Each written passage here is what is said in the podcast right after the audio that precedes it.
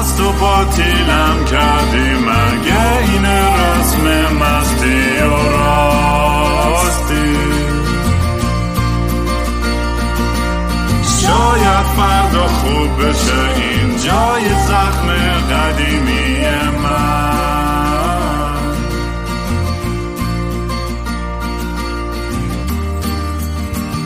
سلام دوستان من رام هستم و خوش اومدید. به برنامه مستی و راستی.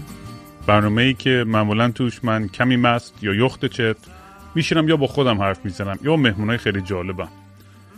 قبل از اینکه مهمون امروز برسیم مثل همیشه که دوست دارین کار من رو دنبال کنید توی فضای مجازی با هندل @kingraam اگه دوست داشتین سابسکریپشن پادکست رو بگیرین که نسخه صوتی رو سریع بشنوید به anchor.fm slash kingraam slash subscribe. یه همچین چیزی فکر کنم. لینکش در صورت پایین هستش. می‌تونید برای ماهی 99 سنت بگیرین. نسخه اصلی و اول همیشه youtube.com kingraam می‌ذارم. نسخه مجانی صوتی هم بعدش رو همه پلتفرم ها یه چند هفته بعدش میاد. ولی بهترین حالی که من می‌تونید بدین که فقط پادکست رو به اشتراک بذاریم دوستاتون. لینک یوتیوب و یا اپل کست باکس اسپاتیفای هرچی رو با آدمای دیگه share کنید. و اینکه دیگه چی بود؟ چیزی که بود خواستم بگم که یادم نمیاد. ولی مهمون امروزم دوست عزیزم روان پزشک مجید رادمنش از ناف ارومیه. نمی‌دونم هنوز اونجایی البته یا نه. آره آره. خب location همون location قبلی که با هم صحبت کرده بودیم. درست. الان ارومیه هستم و سلام می‌کنم سلام می‌کنم به همه شنوندگان و بینندگان پادکست خوبت. دمت گرم. آره ما اگر مجید جون اگر نشتیدین اپیزود 165 قبلا مهمون این برنامه بوده. با هم دیگه در مورد بایپولار و افسردگی و نمی‌دونم یه سری داستانهای دیگه روان پزشکی صحبت کردیم. خیلی هم بحث جالب و آموزنده بود. مجید از این آدمایی که من بود هر از گاهی بیارمش تو برنامه رو مزاحمش بشم رو مخش کار کنم که بگم بابا ماها که به پوچی رسیدیم با چیکار کنیم؟ آقا چیکار کنیم که خوشحال باشیم خوشبخت باشیم؟ واقعا این دنیا. بعضی وقتا من به مراجعینم میگم میگم که به خدا من راز خوشبختی رو جای قایم نکردم. دست من نیست راز خوشبختی. من نمی‌دونم. اگه شما می‌دونین به من بگید. ولی خیلی خوشحالم که دوباره فرصتی پیش اومد که با هم بتونیم حرف بزنیم. آره می‌دونی توی حسی که من می‌کنم اینه که تا یه اپیزود بعدا خودم بیشتر می‌خوام برم توی این بحث این احساس نیازی که هیچی کافی نیستش. می‌دونی آدم حالا من نمیم این لنز نوستالژی که به گذشته دنیای قبل از اینترنت نگاه می‌کنم با مسائلمون کمتر نمی‌دونم احساس می‌کنم خیلی راضی تر و خوشحال تر بودم توی جوونی و توی اون دورانی که هنوز انقدر تحت تاثیر اینترنت و اخبار و این همه اطلاعات در آن واحد نبودم. شاید میگم این به خاطر میگم علائم پیری و علائم میگم نوستالژی هم خودش یه نوع شاید چیزی باشه دیگه یه نوع فراری باشه از حال برای اینکه آدم به گذشته با یه لنز خوشگلتری نگاه کنه. ولی آره دیگه این این این مسئله هم همیشه تو ذهنم هستش دیگه که انگار احساس می‌کنم که خیلی کمتر این روزا. شد من دارم البته اون دیدگاه شخصی خودم دارم پروژکت می‌کنم به دنیای بیرون ولی من احساسی که می‌کنم خیلی وقتا اینه که هیچ راضی نیستیم. یعنی من نیستم خیلی خیلی وقتا و هی می‌خوام به اون رضایته برسم و دورورم هم نگاه می‌کنم همه آدمایی که دارن حاصل می‌کنن میجنگن کار می‌کنن فلان بگم حالا تحت تاثیر هالیوود کاپیتالیسم فضای مجازی و تصویرهای آدمی خوشگل و پولدار و موفق و همه این چیزاست که هممون هی می‌خوایم سعی کنیم بهتر بشیم. می‌دونی؟ این بهتر شدنه انگار مثلا هولی گریل میگن به انگلیسی با فارسی میشه مثلا این مقدس ترین چیز انگار بهتر شدن و پولدارتر شدن و قدرتمندتر شدن. نمی‌دونم. این اینا رو از لحاظ حالا توی توی کار خودت اینو این این سیر رو تو مشاهده کردی حس کردی چجوری بهش نگاه می‌کنی؟ یه چیزی که هست اینه که به نظر من یه مسئله وجود داره توی یعنی جامعه مردم توی دنیا توی دو گروه جوامع زندگی می‌کنن. یه گروه از جوامع هستن که از لحاظ معیشتی و اقتصادی خیلی اوکی نیستن و مردم به قول تو دارن حاصل می‌کنن صبح تا شب که نیازهای اولیهشون اون کف هرم مازلو در واقع که نیاز به خوراک و پوشاک و مسکن هست و حالا ردای بعدی امنیت و فلان و اینها دارن صبح تا شب اینو تلاش می‌کنن و حاصل این در واقع تلاشه حاصل این دویدنه به نوعی خروجیش تو آدم ها بیشتر استراب میشه. چه انگزایتی که به دست میارم یا نمیارم. گرسنه میمونم نمیمونم. زنده میمونم یا نمیمونم. و از اون ور تو جاهایی هست که جاهایی که به نوعی معیشت اولیه گارانتیه تضمینه. تو می‌دونی که از گرسنگی نخواهی مرد. تو می‌دونی که نیازهای اولیه و بیسی که تامین خواهد بود. جالبه که خروجی اون همیشه خوشبختی نیست. یعنی خروجی داشتن همه چیز هم خوشبختی نیست خیلی وقتا. میشه بردم. در واقع اونجا یه چیزی که اتفاق میفته بردم هست. یعنی سر رفتن حوصله رسیدن به یه کرختی رسیدن به یه شاید اسمشو بتونم بذارم به یه بیهودگی. در واقع این دوتا دوگانه ای که خیلی وقتا مشاهده میشه. برای همینه مثلا می‌بینی تو کشورهایی که از لحاظ رفاه از لحاظ سطح شادی و خوشبختی رو مثلا کشورهای اسکاندیناوی رو در نظر می‌گیری که خیلی استانداردهای بالایی دارن تو این زمینه دیگه. می‌بینی آمار سویسایدشون همچی کم نیست. یعنی در واقع آمارهای افسردگی و سویساید و اینهاشون خیلی هم کم نیست. حتی میشه گفت تو رده های بالاتر. البته نمی‌خوام بگم همش اینها چون این کشورها مهاجر پذیرن خیلی از سویساید ها خیلی از افسردگی تو مهاجرها اتفاق میفته و اینها. ولی به هر حال اینجوری هم نیست به این سادگی هم نیست که فقط اگه تو همه چی اون چیزای بیسی که زندگی تو داشته باشی دیگه خوشبختی دیگه احساس خوشبختی می‌کنی. ما تو هر مرحله آدم احساس یه احساس دیگه جایگزینش میشه یه نیاز دیگه جایگزینش میشه. مایی که مثلا تو ایران زندگی می‌کنیم واقعا برای معیشت مالی این روزا هم رام خیلی اوضاع مردم خرابه. یعنی من به عنوان روانپزشک اصلا وضع رو که می‌بینم تو کار بالینی از رده های مختلف اقتصادی دارم. اولا که همه فقیرتر شدن. اغلب آدم ها فقیرتر شدن. به استثنای یه عده آدم حالا راندخور وصل یه خاص یه طیف خاص.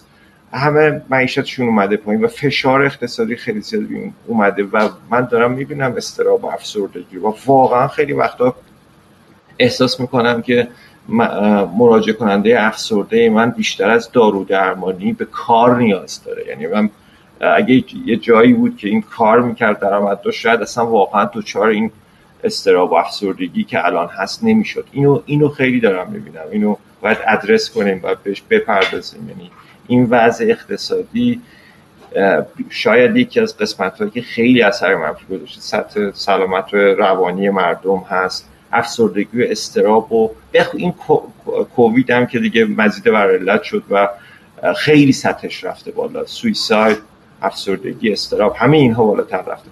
ولی به هر حال این به طور کلی وقتی که تو به یک نیازی می‌رسی نیازهای بالاتر جایگزینش میشه. آخرین نیازی که آدم ها بر اساس همون هرم موضوعی که مثالش رو زدیم اکچوالیزیشن هست یعنی اون جایی که تو خودت رو به اون پتانسیلی که داری برسونی. یعنی من پتانسیل در واقع بل قوت رو به من بالفعل تبدیل بکنی. شاید اون موقع احساس خوشبختی بکنی. و من احساس می‌کنم که مثلا الان اختلاف طبقاتی خب که تو ایران خیلی بیشتر هم قابل مشاهده شده و خیلی زیادتر داره میشه روز به روز. و یه تصویر خب خیلی کوچیکی هستش از می‌دونی این ریچ کیدز اف تهرانی بچه پولدارای ایران و پارتی هایی که میکن تصویری که از ایران نشون میدن به که...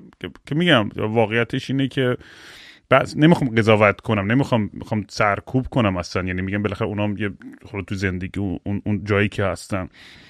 ولی من فکر بیشتر یعنی تو چش خیلی بیشتر میاد و مثلا یه قشر کوچیکی هستش که تو ایران باشون حرف می‌زنیم میگن آقا ایران بهترین جای دنیاست و همش داریم اشغال می‌کنیم و فلان. در حالی که یه درصد واقعا بزرگتری از جامعه داره دهنش صاف میشه از لحاظ اقتصادی از لحاظ عاطفی از خیلی لحاظ می‌دونی از لحاظ دیگه ای که بیشترش هم خب فشار بخاطر اون همون میگم ریشش همونجور که می‌گفتی به فشار اقتصادی ربط داره. آره. بگو. راست میگی. یه دی توی از طبقات مرفه جامعه من مخالف آدم های مرفه نیستم. یعنی صرف داشتن مثلا وضعیت اقتصادی حالا خوب هیچ مشکلی به نظر من نداره. من با این داستان مخالف نیستم. ولی خب اولا اینکه توی کشور ما رام فرصت ها خیلی در واقع محدوده. یعنی خیلی وقتا تو نمی‌تونی پیشرفت بکنی. تو جلو راتو می‌گیرن جلو کارتو می‌گیرن. بیسیک در واقع زندگیت رو نمی‌تونی تامین بکنی. می‌بینی هیچی کم نداری استعداد کم نداری نمی‌دونم هوش کم نداری. ولی خب راهات بسته است. و یه عده که می‌بینی مثلا در واقع هیچ شاید هیچ کدوم از اینا رو نداشته باشم وضعیت بهتر اقتصادی رو تجربه می‌کنم به خاطر چیزایی که من تو می‌دونیم چیه اونا. و همین خاطر اونها تو ایران اونها اون آدم ها فضای خاص خودشون رو دارن. آره برای اونها واقعا کشور خوبیه. برای یه آدمی که رانت می‌خوره خب کشوری که توش رانت داشته باشه خب معلومه فضای خوبیه براش. ولی برای برای کسی که می‌خواد درست زندگی کنه تلاش بکنه واقعا فرصت ها گرفته میشه. به خصوص این دو سه سال اخیر که دوباره این بحث تحریم ها و نمی‌دونم این داستان فشار اقتصادی بیشتر شده و به طور مشخص در واقع مردم واقعا فقیرتر شدن و اونها اون آدم های پولدار جامعه مثلا اینی عکس مهمونیشو و پارتیشو می‌ذاره و نمی‌دونم اشغالشو می‌کنه و بعد یه مثلا فرض کن یه شهروند ایران مثلا توی یکی از روستاهای سردش اون تصویر رو می‌بینه بعد میگه خب چرا؟ چرا من اینو ندارم؟ چرا من اینو تجربه نمی کنم چرا امکانش نیست من اینو داشته باشم؟ آره خب بخاطر همین اختلاف طبقات چون طبقه متوسط قوی مثلا تو این ور دنیا مثلا من تخمم نیست مثلا پولدار هست نیست تو حتی تو فضای مجازی چون یه یه بکبون طبقه متوسط قوی هستش. یعنی آدم به قول تو میگه من مشکلی با آدمای پولدار یا پولدار بودن اصلا ندارم. ولی فکر می‌کنم وقتی اون اختلاف خیلی زیاد میشه به تصویر بیشتر میاد یه ذره انگار آزاردهنده تره نمی‌دونم. بله. میگم.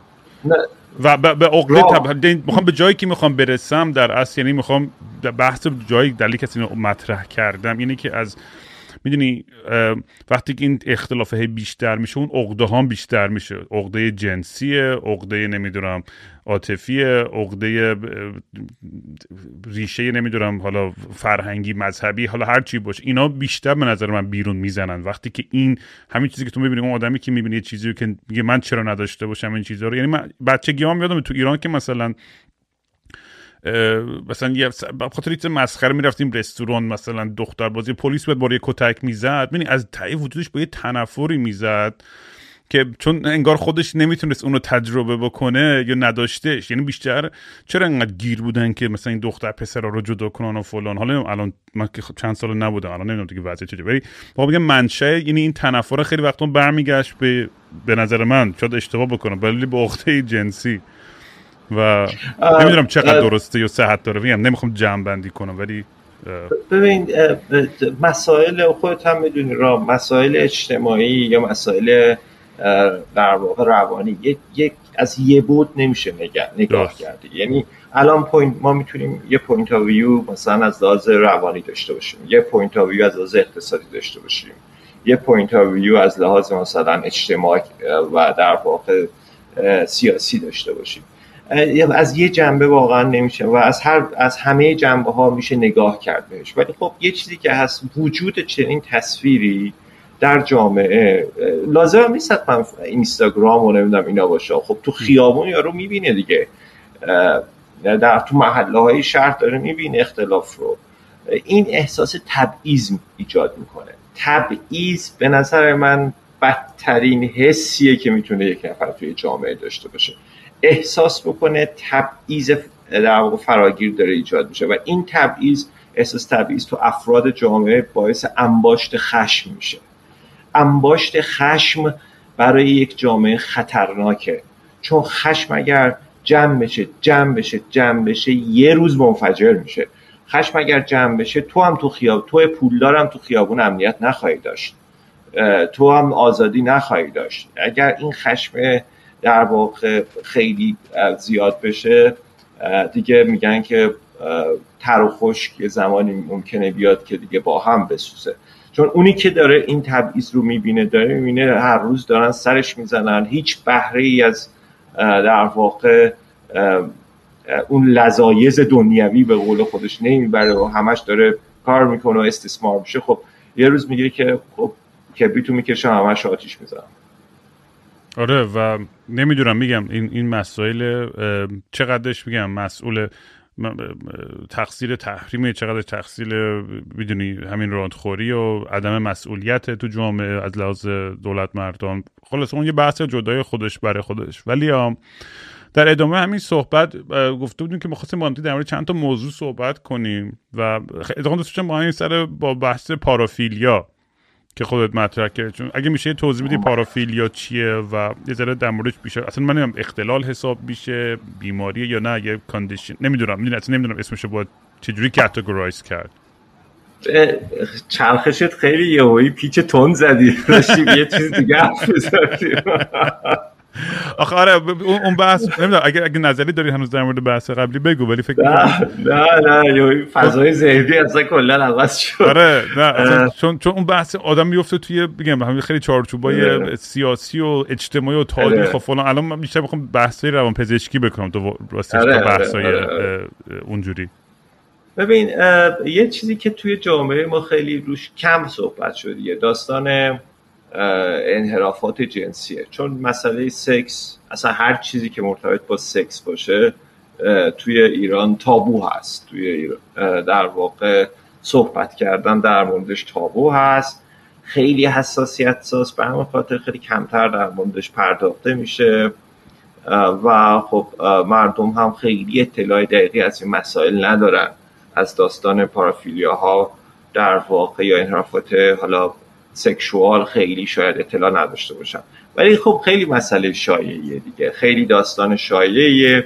حالا از چیزهای خیلی ساده مثلا مثال بزنم مثل فتیش ها از جمله فوت فتیش که دیگه شایع ترین فتیشی هست که مثلا فرض بکن که توی دنیا وجود داره. تا چیزهای دیگه البته اینا معادل هم نیستن رام من مثلا فرض کن وقتی که من میگم یه نفر فوت فتیش داره به هیچ وجه از لحاظ ارزش گذاری نمی‌خوام معادلش بکنم. مثلا فرض بکن که با یه چیزی مثل پدوفیلیا مثلا این دوتا اصلا قابل مقایسه نیستن.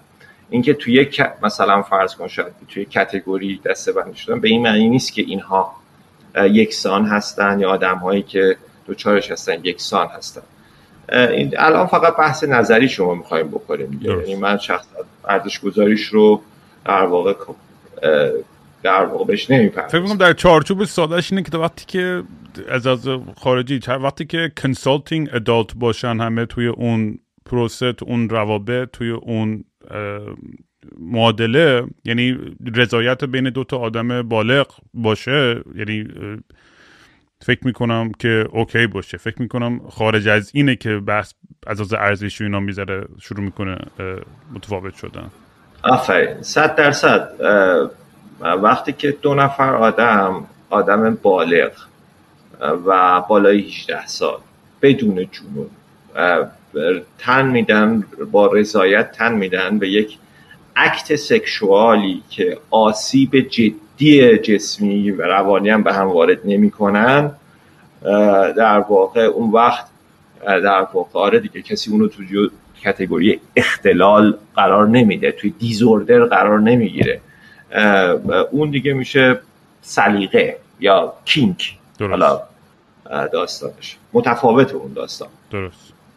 و ولی خب یه, یه،, یه،, یه تعدادی از اینا هستن که دیگه رضایت معنی نداره دیگه. مثلا فرض کن بعضی ها اکزیبیشنیستا هستن که در حالا توی فارسی ترجمه شده به اورت نمایی. اینو مطمئنم خانمایی که این پادکست رو گوش می‌کنن حداقل یک بار تو زندگیشون این تجربه رو داشتن که یکی تو خیابون یه هویی شلوارش رو کشیده پایین و در واقع عورتشون نشون داده به خصوص به جنس مخالف دیگه.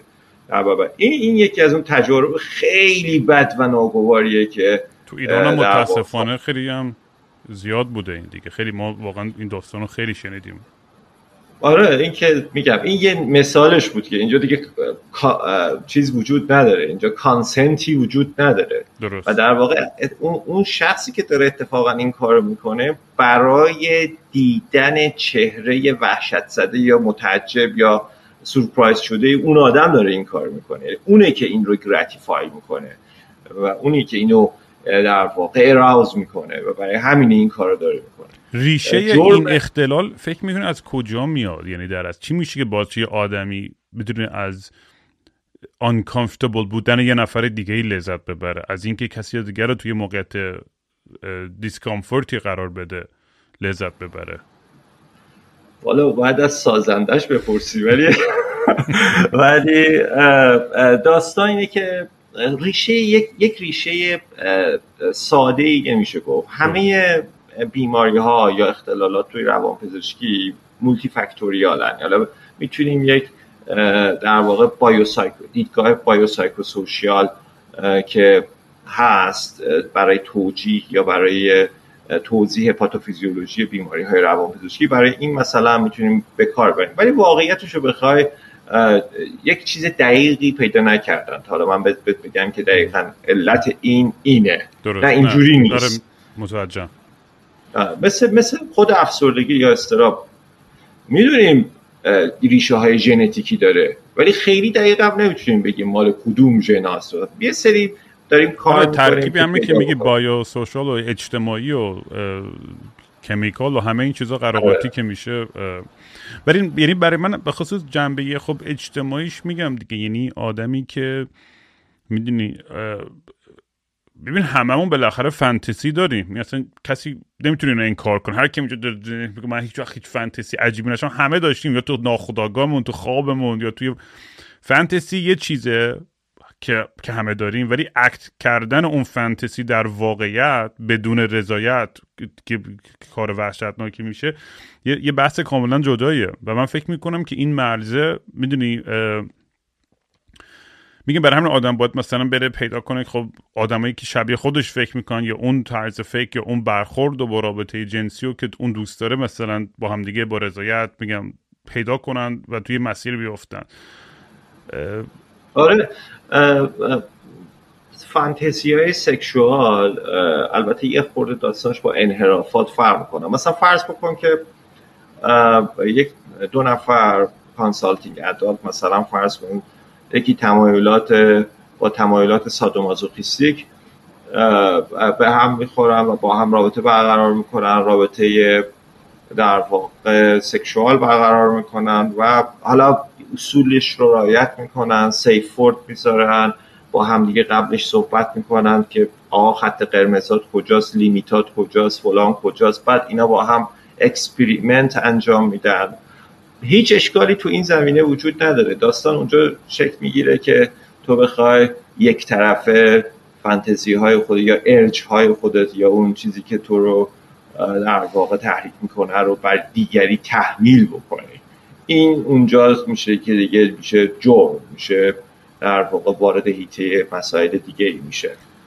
و عدم این آموزش درست و صحبت در مورد این بحث سخت که ما خیلی صحبت کردیم تو این پادکست ولی بازم تاکیدش میگم این چه از سمت جامعه چه مادر پدرها چه مدارس هر جایی که می‌دونی چون من الان داشتم اون داشتم فکر می‌کردم که شد مثلا یاد یاد جوونی افتادم و این آتش و این هورمون نمی‌دونم کلمه معدبتر حشری نمی‌دونم چی ولی آدم وقتی جوان بی نهایت می‌دونی این اصلا یه اصلا آدم مجنون می‌کنه اون. یعنی باید خیلی مثلا تو رو خودت تسلطی که باید داشته باشی که اکت اوت نکنی اون فانتزی بخصوص فکر کنم برای مردا که می‌دونی توی تاریخ هم بخاطر جامعه مرد سالار و اسوسییشن مسکولینیتی با قدرت و با زور و همه این چیزا. می‌دونی باید تو خیلی از یه جای آموزش درستی گرفته باشی و خانواده درست که آقا معلومه که نمود بری مثلا اینو اکت اوت کنی بدون رضایت کسی. یعنی این یه, بگو. یه مسئله دیگه هم هست با کاملا باید موافقم. ولی یه مسئله دیگه هم هست که نحوه فرزند پروری خیلی از آدم ها در مورد این مسئله اطلاع ندارم مثلا بارها و بارها پیش اومده من آدمهایی رو می‌بینم مثلا تو از خانواده های حتی مذهبی یعنی از خانواده هایی که حالا طیف فکریشون یه جور خاصی هست خیلی مذهبی می‌بینیم می‌بینیم مثلا مادر پسر بچه رو تا ده یازده سالگی می‌بره همون و اونم اوریان. و از نظرش هم چون محرمن دیگه چون مثلا از نظرش ایرادی نداره. ببین من اصلا حرف اینو نمی‌زنم که اون مادر قصد از قصد داره این کارو می‌کنه. بسیاری از اوقات از روی ناآگاهیه از روی جهله. ولی خب همیشه به در واقع مراجعینم این آموزش رو سعی می‌کنم تا حد خودم بدم. تو جلسات فرزند پروری که تو بعض مراکزم برگزار میشه اینا گفته میشه که آقا نه نه فقط داستان مذهبی داستان نیست. اینی که تو روند psychosexual development یه بچه شما دارید اختلال ایجاد می‌کنید با این کار.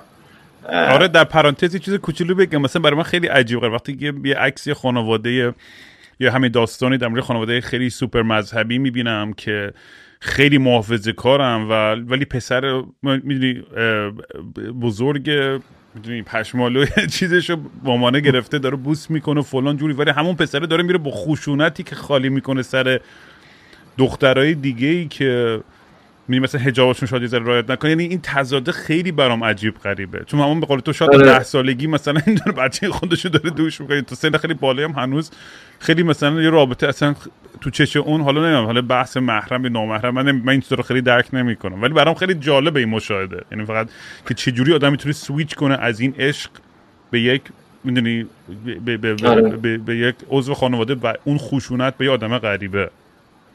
یه, یه بحثی که هست آدم ها فکر می‌کنم بچه ها تا سن بلوغ یعنی دقیقا تا زمانی که موهای مثلا صورتشون و نمی‌دونم موهای قسمت های مثلا genitalia شون در نیومده اینها desexualize ن هیچی در درایو جنسی وجود نداره در حالی که اینجوری نیست در حالی که مراحل مختلفی رو بچه ها طی می‌کنن مراحل نمی‌دونم حالا بر اساس مثلا فرض کن دیدگاه psychodynamic مثلا مراحل oral anal و phallic رو طی می‌کنن و بچه ها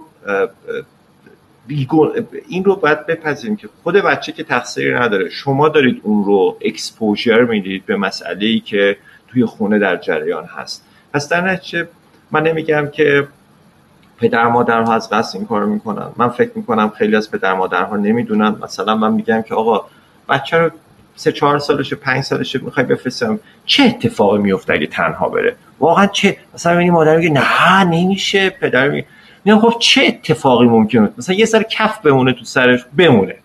چه اتفاقی میفته چه اتفاق خفن خیلی نابخشودنی میفته حالا اگه خیلی هم اصرار داری بری مثلا فرض کن پسر تو یا دخترت رو مثلا هم کنی اولا تو لباس تو در نمیاری و فقط آخرش ازش اجازه می‌گیری میری و سرشو مثلا میشوری با لباس. فقط در این حالت تو مجازی به پرایوسی و در واقع به اون جاهای خصوصی بچه در واقع دست بزنی و نگاه بکنی. پس در نتیجه تو از همون اول باید سعی کنی این حریمه رو رعایت بکنی. اینها شاید توصیه های یه خورده شاید بعضی بگن یعنی چی؟ مگه ذهن شما ذهنتون خرابه؟ همیشه اینو من میشتم دیگه. نه ما ما از اون جوریاش نیستیم. ولی واقعیت اینه که نتیجهش رو می‌بینیم دیگه. نتیجه تربیت فعلی رو داریم توی جامعه می‌بینیم دیگه. پس نیاز داریم که فرزند پروری رو یاد بگیریم. آره دیگه و بحث که میگم خیلی این بحث حالا اینجام نمی‌خوام خیلی برم تو ولی میگم بحثایی که بعدا پیش میاد بحث های سختیه توی توی روابط جنسی به خصوص وقتی بحث آزار جنسی هم میشه. و الان توی جامعه امروز هم به خاطر میتو به خاطر اتفاقایی که افتاده تا از لحاظ تاریخی هم که واقعا آدمایی که دچار این خشونت ها و خشونت های جنسی بودن خیلی اولا که به نظر Me Too اصلا خیلی movement خوب و درستی بوده واقعا و باید و من واقعا انقدر احترام قائلم برای آدمایی که شجاعت اینو دارن که بتونن بیان روایت خودشون رو به اشتراک بذارن به دنیا و اون آدمایی که مسئول این خشونت بودن و به قول معروف کال اوت بکنن. در کنار این بحث ولی یه بحث دیگه سختری هم هست به نظر من. سختتر که نیست یعنی متفاوت ولی شاید اونم خیلی مهم. اینه بحث اینه که چجوری توی جامعه آدمایی هم که اگر اشتباهی کردن حالا میگم اونم یه بحثی که چقدر اشتباهات چقدر کوچیک و بزرگن توی بحث آزار جنسی چون بعضیا همه رو زیر یه آمبرلا می‌ذارن. از وحشتناک ترین فیزیکال ترین تجاوز تا آزار لفظی رو زیر یه آمبرلا می‌ذارن. اونم ولی می‌خوام یعنی چیزی که می‌خوام بگم اینه که توی این بحث که چجوری آدم بتونه بره جلو مسئولیت بپذیره برای اشتباهش بتونه یاد بگیره بتونه توی اجتماع صلحی ایجاد بشه که آدمان بتونن در کنار هم مووان کنن. خیلی میگم می‌دونی این چرخ یه چیزی که من خیلی دارم رو تو پادکست رفتم این چرخه خشونته که چجوری آدم بتونه چون واقعا اون آدمی که مثلا شورتشو می‌کشه پایین جلوی تو تو خیابون تو ایران اگه مثلا مادرت بکنه یا هر کسی واقعا اون واکنش اولیه اینه که می‌خوای بری یارو رو به قصد مرگ کتک بزنی. می‌دونی ولی آیا این چیزی رو حل می‌کنه؟ می‌دونی چی میگم؟ یعنی هر چقدر آدم اون عصبانیت رو داره اون اون اون حرس و جوشی که بخواد با درد به این آدم بفهمونه که کاری که داره می‌کنه اشتباهه. متوجه. ببین یه در مورد این اگزیبیشنیست نمیگن اینا معمولا خودشون نمیاد اینا رو معمولا پلیس میاره. یا در سر نیزا دعوا همینجوری دیگه. ببینی یه بار طرف جلوی آدم اشتباهی این کار می‌کنه اون شناسایی میشه میگیرنش تا تا می‌خوره میزننش و بعد با دست و پای شکسته پلیس میارتش مثلا خیلی وقتا تو بیمارستان روانپزشکی یا مثلا پزشکی قانونی. و اینا اون موقع است که به دنبال هلپ میگردن. شاید یه قسمتیش از اینه که در واقع هلپ در دسترسشون نیست خیلی وقتا. هلپ مناسب یعنی اون کمک مناسبه در دسترسشون نیست. استیگما و انگ بالایی داره. و خیلی هاشون میترسن دیسکلوز بکنن این ارجاشون رو و مشکل ایجاد می‌کنه. ولی اگر من از همینجا می اگر کسی با این مسئله درگیره و اگر احساس می‌کنه که نیاز داره حرف بزنه به نظر من مراجعه بکنه. مراجعه بکنه به یک روانپزشک یا یک روان درمانگر خوب و قابل و با تجربه. حالا بله ممکنه بگه که آره سخته پیدا کرده آره ممکنه پیدا کردن روان پزشک خوب یا روان درمانگر خوب یه خورده نیاز داشت رو تحقیق بکنی. ولی خب همون جور که برای خریدن لباس این همه وقت ما می‌ذاریم خیلی وقتا یا برای خریدن یه مسئله مثلا تحقیق کنیم اونم می‌تونیم تحقیق کنیم و بریم پیدا بکنیم. و نترسن از گفتمان از گفتن این مسئله و از کمک خواستن در مورد این مسئله. این خیلی مهمه. چون اگر این جلوش رو نگیرن یا این کمک رو نخوان دیگه اون موقع ممکنه مثلا طرف می‌بینی توی موقعیت خاصی زن و بچه داره کار داره می‌کنه کلی آدم مثلا کارمنده بعد یهویی این مسئله در میاد و خیلی برای خودش هم بد میشه. در مورد اون چیزهایی که به بقیه آزار میده آدمایی که بقیه آزار میرسونن مثل حالا این یه نمونه کوچیکش ولی یه سری آدم هستن که ریپ می‌کنن سیریال ریپیستن اینا واقعا بحثشون یه خورده بحث متفاوتیه. یعنی اینا حتما ابزار اینا جرم دارن مرتکب میشن و جنون هم ندارن مسئول اعمال خودشون هستن و اون مزه داستان رفته زیر دندونشون. یعنی همه جای دنیا هم مجازات های خیلی جدی برای در انتظار چنین آدمایی هست و برخوردهای قانونی خیلی محکم و خیلی شدیدی انجام میشه باشون و خب یه موضوعی هم هست که همه جای دنیا هم هست. این مسئله چیزی نیست که بشه پنهانش کرد. این که چه کار بکنیم یه آدمی تبدیل به اون ریپیسته نشه این یه بحثیه. ولی خب از لحاظ قانونی در حال حالا ما درسته من روانپزشک شاید بفهمم که چه چیزهایی باعث شده این آدم تبدیل به این شده. مثلا فرض بکن که خشونت خیلی زیاد توی خونه نمی‌دونم انواع تروماهایی که ممکن تو بچگی بهش وارد شده باشه. ولی هیچ کدوم اصلا نافی مسئولیت اون آدم نیست و اون آدم در حال اگر این کارو کرده خب قطعا حق قربانی ها هست و حق جامعه هست که پراسیکیوت بشن اونا. موافقم. آره کاملا درک می‌کنم. و برای همین من منم اعتقادم اینه که یه فرق گنده هستش بین اون فیزیکال ریپ و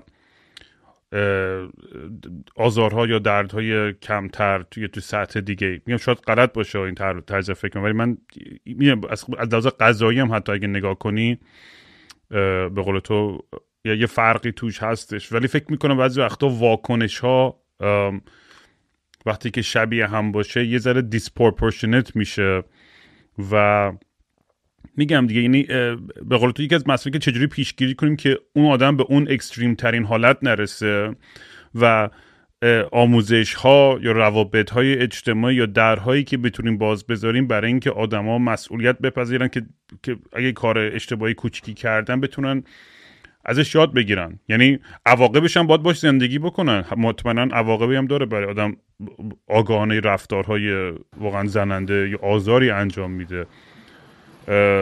آره, آره, آره من رام خیلی از آدما خیلی وقتا میان پیش بعد از چند جلسه که اعتماد حالا چون اوایل اول خیلی وقتا مراجعین امتحان می‌کنن درمانگرشون رو. حقم دارن می‌خوام ببینن که چقدر سیف هست اون درمانگر بعد از اینکه اگه اعتماد کردن خیلی وقتا رو میگن در مورد این مسئله حرف می‌زنن. خیلی هاشون میگن که در مورد ارجاشون که حرف می‌زنن. وقتی می‌فهمند که مثلا من توصیه میدم خب این درمان این منافع رو داره این عوارض رو داره این دارویی که من می‌خوام برات بدم برای کنترل مثلا اون ارچات این عوارض رو ممکنه داشته باشه این منافع رو داشته باشه. خیلی هاشون اصلا میگن عوارض اصلا مهم یعنی براشون مهم نیست عوارضشون میگه فقط منو کنترل بکنه. و من نمی‌خوام. من اینا برای من ایگو دیستونیک هست. یعنی چی؟ یعنی اینها رو دوست ندارم. اینها میاد ولی این من دوست ندارم اینها درون من باشه. این این وسوسه درون من باشه. واقعا من اونجا می‌بینم که اونها خودشون دارن تلاش می‌کنن که جلوی مثلا خیلی وقتا این ارجاشون رو بگیرن. ولی خب یه عده‌ایشون هم نه. یه عده‌ایشون هم که به خصوص اونایی که شخصیت های ضد اجتماعی دارن آنتی سوشیالا سوسیوپاتا و سایکوپاتا اونا نه. اونا میگه اغلب میگن حقمه و به این فکر کنن چجوری از زیرش در برن. به این فکر نمی‌کنن که جلوشو بگیرن. به این فکر کنن که چجوری انجام بدن بقیه نفهمن. یا گیر نیفتن. یه بحثی که در موازات اینا ربطم داره آدم بعضی وقتا نمی‌دونم چقدر این صحت دارینه ولی همیشه میگم ما یه قدم فاصله داریم با جنون. یا با یه, یه, می‌دونی یه اتفاقی میفته بعد وقت تو آدم یه سویچی روشن میشه و تمام زندگیت هم تو آدمی بودی که همه چی رو درست انجام دادی رایت کردی و یه, یه چیزی تو, تو یه روز روشن میشه. نمی‌دونم تو تصادف هستی یا یکی اعضای خانواده تو جلو می‌کشند یا یه اتفاق وحشتناکی میفته برات. نمی‌دونم. و اون یه چیزی انگار تو سویچ می‌کنه و باعث بشه که تو دست به جنایات یا جرمی بزنین که اصلا تو تصورات نه تو نه اطرافیانت بوده. این این چقدر صحت داره این حرف؟ خیلی خوب. اتفاقا من چند وقت پیش بحثی رو داشتم با تو فضای مجازی. در مورد همین بود. آره بعضی وقتا پیش میاد که آدم ها به خاطر یک اتفاقی دچار یک نوع خشم خیلی زیادی میشن. یا یک پنیک می‌گیرن. و این خشمشون انقدر زیاده که دست به اقداماتی می‌زنن که در حالت عادی هیچ وقت اون کارا رو نمی‌کنن. یک داستانی هست که حالا توی فرهنگ آما ما بهش میگیم جنون آنی مثلا. این بحث جنون آنی هیچ اعتباری نداره توی قانون توی پزشکی قانونی توی روان پزشکی قانونی. هیچ اعتبار و پذیرشی دادگاه اینو نمیپذیره. البته این ور دنیا بعضی خود سعی می‌کنن temporary insanity مثلا که از زیر یه جرمی بیان بیرون. ولی حالا بگو ادامه من, من قوانین کانادا رو واقعا نمی‌دونم. در قوانین ایران ما چیزی به اسم جنون آنی یعنی یکی که مثلا الان سالمه.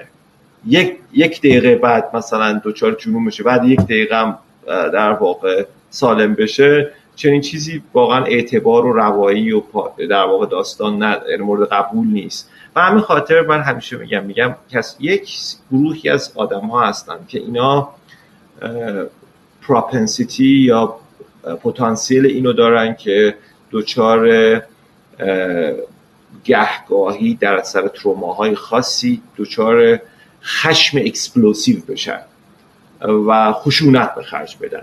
این یک سندروم تعریف شده تو روان پزشکیه همیشه من یه مثال کوچیک سادهش هم تو رانندگی دیگه. یهو یکی مثلا بغلم رو چون فوش چون پیاده میشم. حاضرم به قصد مرگ بعد یهو همدیگه رو سر یه دونه سبقت مثلا کتک بزنم. بله بله. رود ریج دیگه. اونا رود ریج هستن. من همیشه میگم به آدمایی که چه این خاصیت میگم حتما درمان بگیرید چون آره تو ممکنه ده سال به اون مرحله نرسی. ولی یه روز برسی و یه کاری بکنی که زحمت این همه زحمت که تو زندگی کشیدی به باد فنا بره.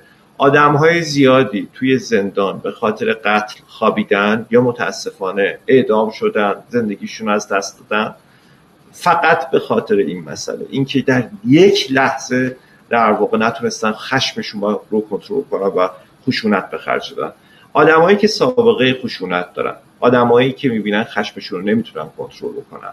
اونها آدمهایی که بعد از اینکه خشمگین میشن اقدامات خطرناک انجام میدن. چه بر علیه خودشون چه بر علیه دیگری اونها باید به فکر درمانش باشن. باید, باید جد به جد به فکر درمانش باشن. درسته که شاید اونها مسئولیتی در به وجود اومدن این حالت درون خودشون یه قسمت های ژنتیک یه قسمت های تروما هاست و فلان نداشته باشم. ولی مسئول کنترل کردن و مدیریت کردن اعمال خودمون یعنی رفتن دنبال درمان در نهایت با ماست.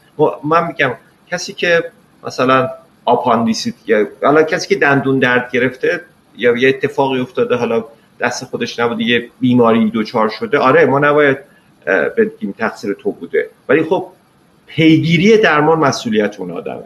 این مثل, مثل بیماری های جسمی دیگه. موقعی که مثلا تو سرما می‌خوری چیکار می‌کنی؟ این دکتر دیگه.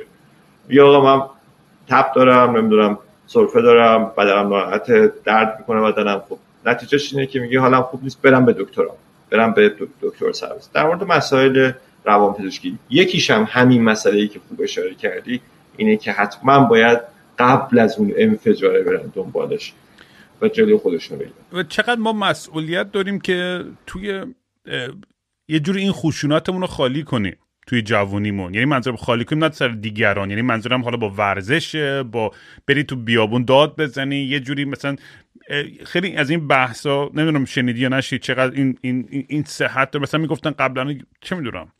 یارو تو جنگل داره چوب می‌بره. یه جوری اون اون اگریشن فیزیکال و یعنی اگریشنش و خشونتش از طریق اعمالای physical ورزش یا کار یا هر چی یه جوری, یه جوری تخلیه می‌کرد. این آیا رابطه وجود داره یا نه؟ بازم مثلا یعنی یعنی می‌خوام بدونم که چه چیزایی باعث می‌تونه بشه که ما این خشونت خودمون رو خالی کنیم بدون که به کسی یا به خودمون آزاری برسونیم. راه های سالمی که بتونیم میگم چه مراقبه حتما یکیشون مدیتیشن چه چه راههایی هستش که آدم بتونه یه ذره تسلط پیدا کنه بیشتر روی اون اون بوده خشن خودش؟ چون همه دارن. همه دارن فکر می‌کنم تا حدودی. حالا کم و زیاد؟ ببین خشم غم خشم شادی ترس اینا احساسهای طبیعی آدم هاست. یعنی آدم تو زندگی خودش مثلا فرض کن عزیزت رو از دست میدی غمگین میشه دیگه. چیکار باید بخندی؟ و غمگینی باید طبیعیش حالت طبیعیش نه که آدم غمگین میشه. یا مثلا فرض کن کنکور داره بچه. خب استراب داره دیگه. اون استراب خیلی غیر طبیعی نیست. مگر اینکه از یه حدی بگذره از یه حدی که عملکردش مختل بکنه. یا خش مثلا فرض کن یه نفر اومده خونت و می‌خواد اموال تو بدزده یا مثلا به عزیزانت آسیب بزن. این تو رو خشمگین می‌کنه.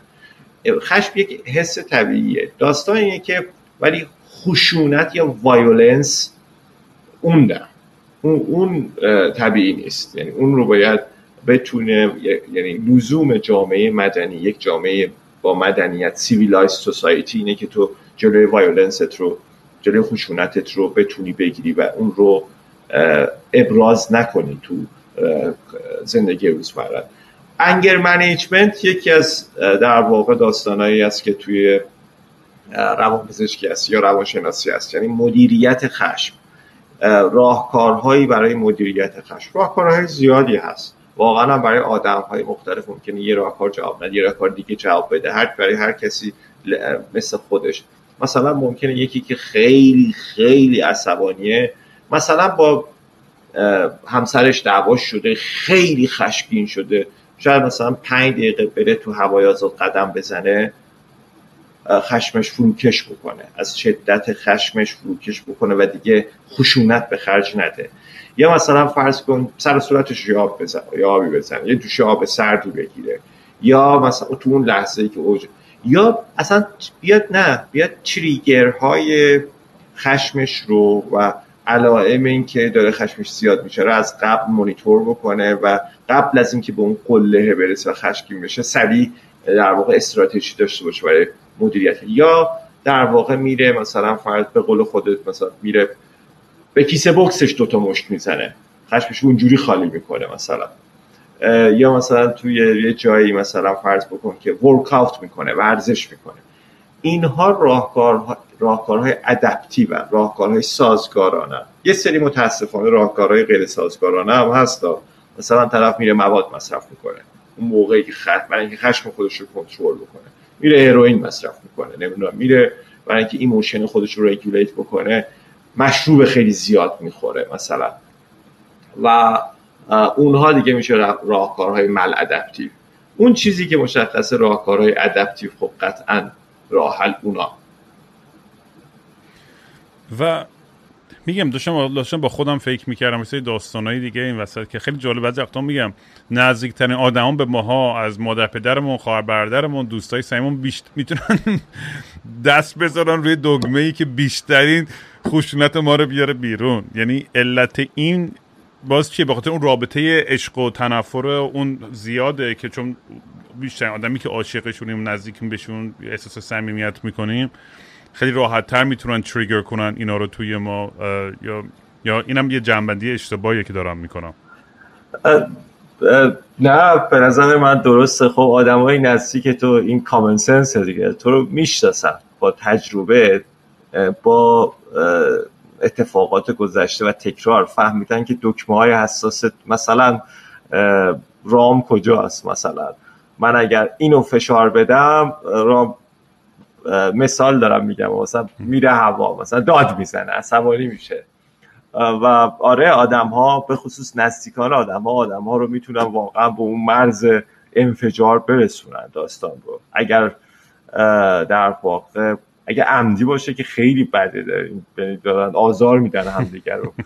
ولی خب بعضی وقتا هم غیر عمدی این اتفاق. میفته یعنی آدم ها توی رابطه سمی میفتن و این اتفاق میفته چون مثلا من خودم یعنی دقیقا خیلی نان کانفرونتیشنال یعنی دوست ندارم وارد دعوا و بحث بشم. کارم معمولا میرم بیرون از خونه میرم قدم می‌زنم. یعنی من خودم تو اون لحظه چون می‌دونم اصلا کلا دیدم حتی به دعواهای آنلاینی و اینم اینه و از خودم عصبام عصبام خورد میشه اگه واکنش لحظه به هیچی نشودم چون یه یه سری مباحث پیچیده و سختی هست که توی یه لحظه همه عصبی هم خشنند قاطیان ناراحتند افسردن. هزار تا احساس مختلفی نسبت به مسئله و یهو به تو هم حمله بشه و تو این قضیه فست فود لحظه ای همین الان اگه تو نظری نداشته باشی در مورد این موضوع یا این مبحث محکوم به مرگ یا می‌دونی محکوم به تنهایی در ابدیت برای خود توی جزیره ای و اینم خیلی روش کار کردم. چه توی زندگی واقعی چه توی زندگی مجازی واکنش لحظه ای ندارم. بذار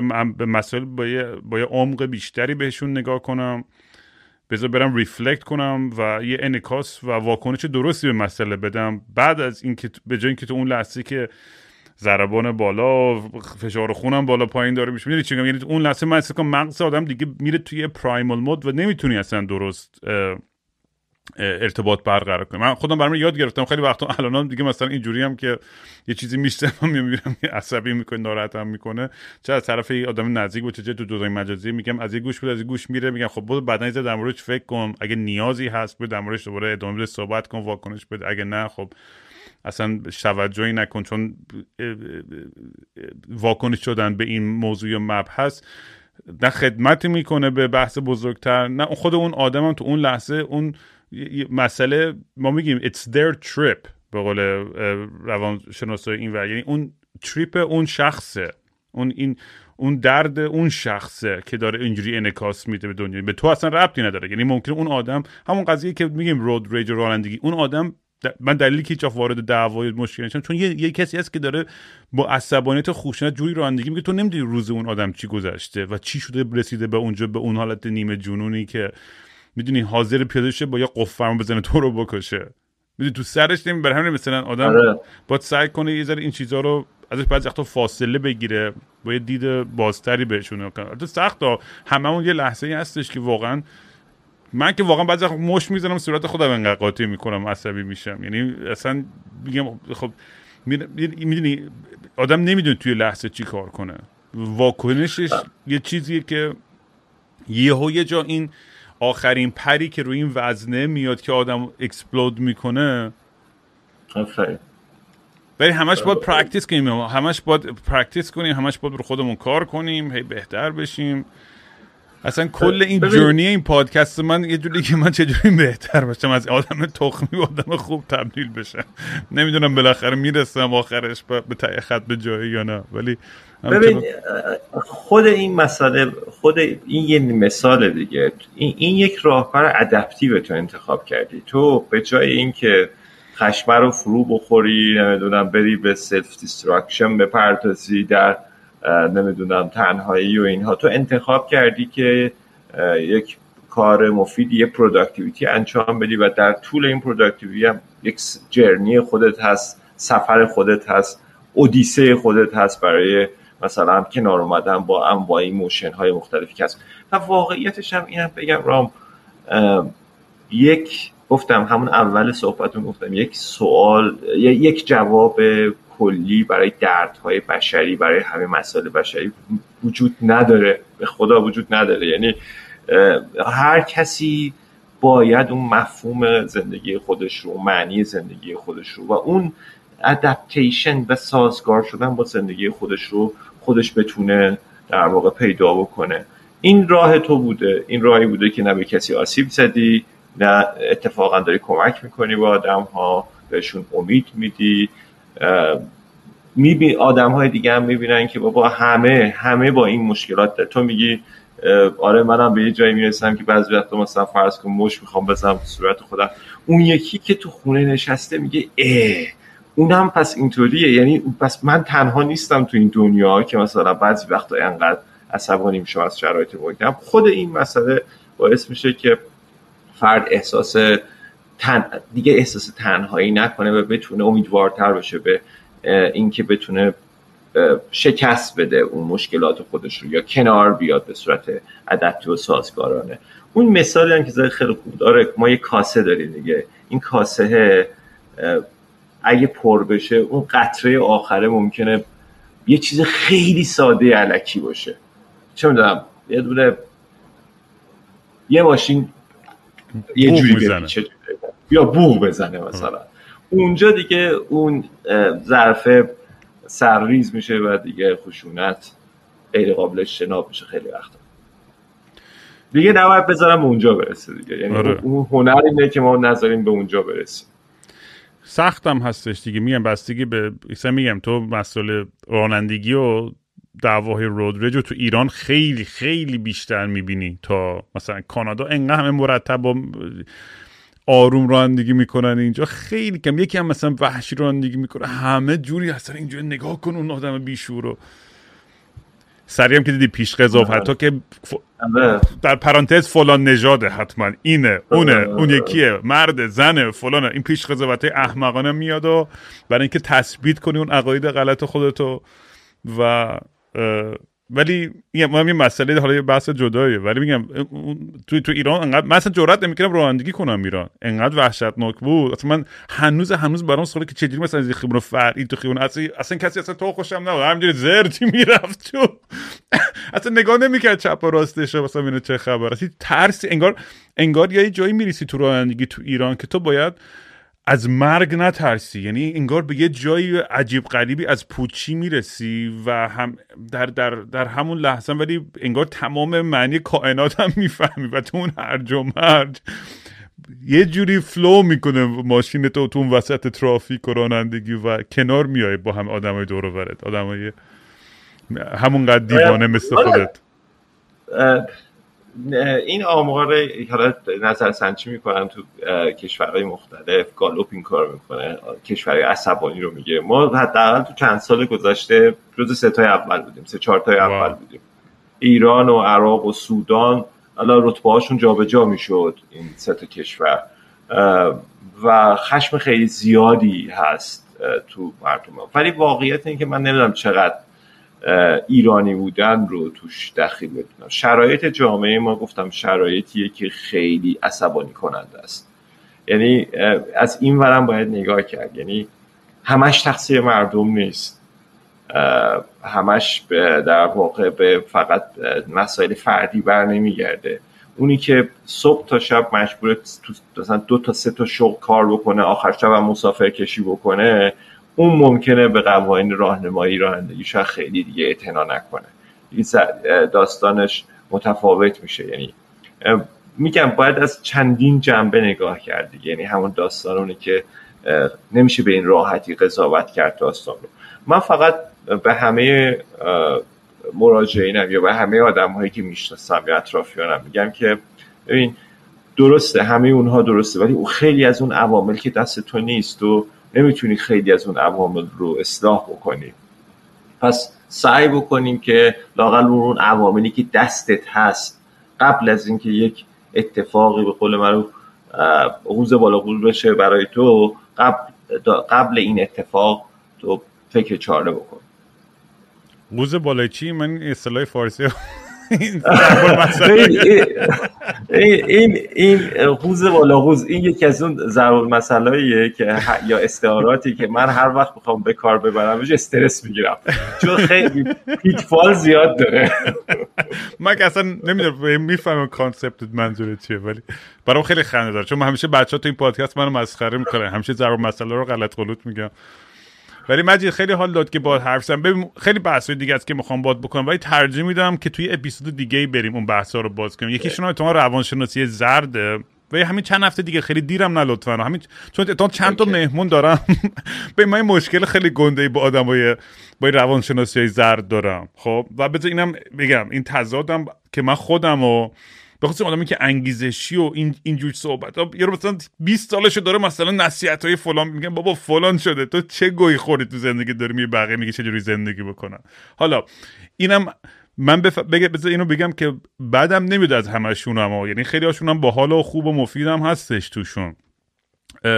خود منم چه بخوام به آگاهانه چه ناآگاهانه دارم یه همچین کاری می‌کنم بالاخره با پادکست. برای نمی‌تونم قضاوت کنم و بگم بزنم سر همه آدم. ولی خیلی چیزای عجیب غریبی توش هستش و توی, توی این بحث های روانشناسی زرد. اگه می‌خوای خیلی مختصر یه چند تا نظر بده ولی می‌خوام یه اپیزود کامل فقط در مورد همین این بحث بعدا با هم درست کنه من فقط این رو بگم همه جای دنیا روانشناسی زرد حالا هست حالا به اصطلاح زرد.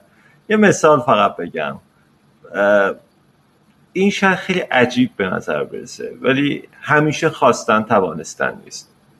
همین یه دونه مورد رو در واقع ما اگه بتونیم باش کنار بیایم فکر کنم مرز بین روانشناسی زرد و روانشناسی علمی در بیاد. خیلی خوب آره. همیشه خواستن توانستن. خیلی چیزایی دیگه هست. این اصلا رو همین نوت تموم کنیم این قسمت رو و اگر اشکال نداره دوباره میگم چند نفر دیگه پاشو بیا که بشیم خیلی این بحث رو باز کنیم که اصلا روانشناسی خود روانشناسی زرد و نیاز آدما که اصلا به سمتش میرن و انقدر چون صفحه های یه سری از این آدما رو می‌بینیم مثلا چقدر فالوور دارن پشمای آدم میره و میرم حرفاشونو که گوش می‌کنم میگم خدای من مثلا من یعنی اصلا نمی‌تونیم ببینی که این چقدر فیک یا علکی یا نمی‌دونم. یعنی برای من یه چیزی چون خودم انقدر لختم برام انقدر واقعی بودن مهمه. و وقتی این ادا اطفارا رو می‌بینم توی سری میگم یه سری هستن که واقعا خوبن واقعا تجربه کردن تجربه سخت خودشون. حالا یاد گرفتن که مارکت کنن و بفروشن و چه جوری اشکالی نداره. همه همون این کارو می‌کنیم. اصلا مشکلی ندارم. ولی یه سری آدم هستن که میگم احساس می‌کنم واقعا دارن سوء استفاده می‌کنن از کل این بحث و حالا میام الان نمی‌خوام واردش بشم دوباره زیاد. ولی آره حتما بشینیم با هم در موردش صحبت کنیم. این خودش یه پدیده عجیب غریبیه توی دنیای مجازی امروز. آره حتما خوشحال میشم رام از هم صحبتی با واقعا من تجربه خوبی دفعه اول داشتم. امروزم خیلی تجربه خوبی بود برای من. خیلی هم خوش صحبتی صدات هم خیلی گربه و آدم رو به صحبت میکشونی. معذرت می‌خوام اگه پر، پرچونگی هم کردم.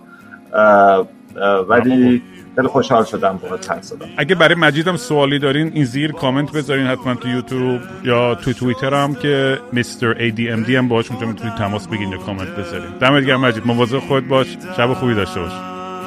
مخلصیم تو هم شب خوبی داشته باش وقت خوبی داشته باشی. شدم تعطیل و خاکستری. مثل یه شنبه شدم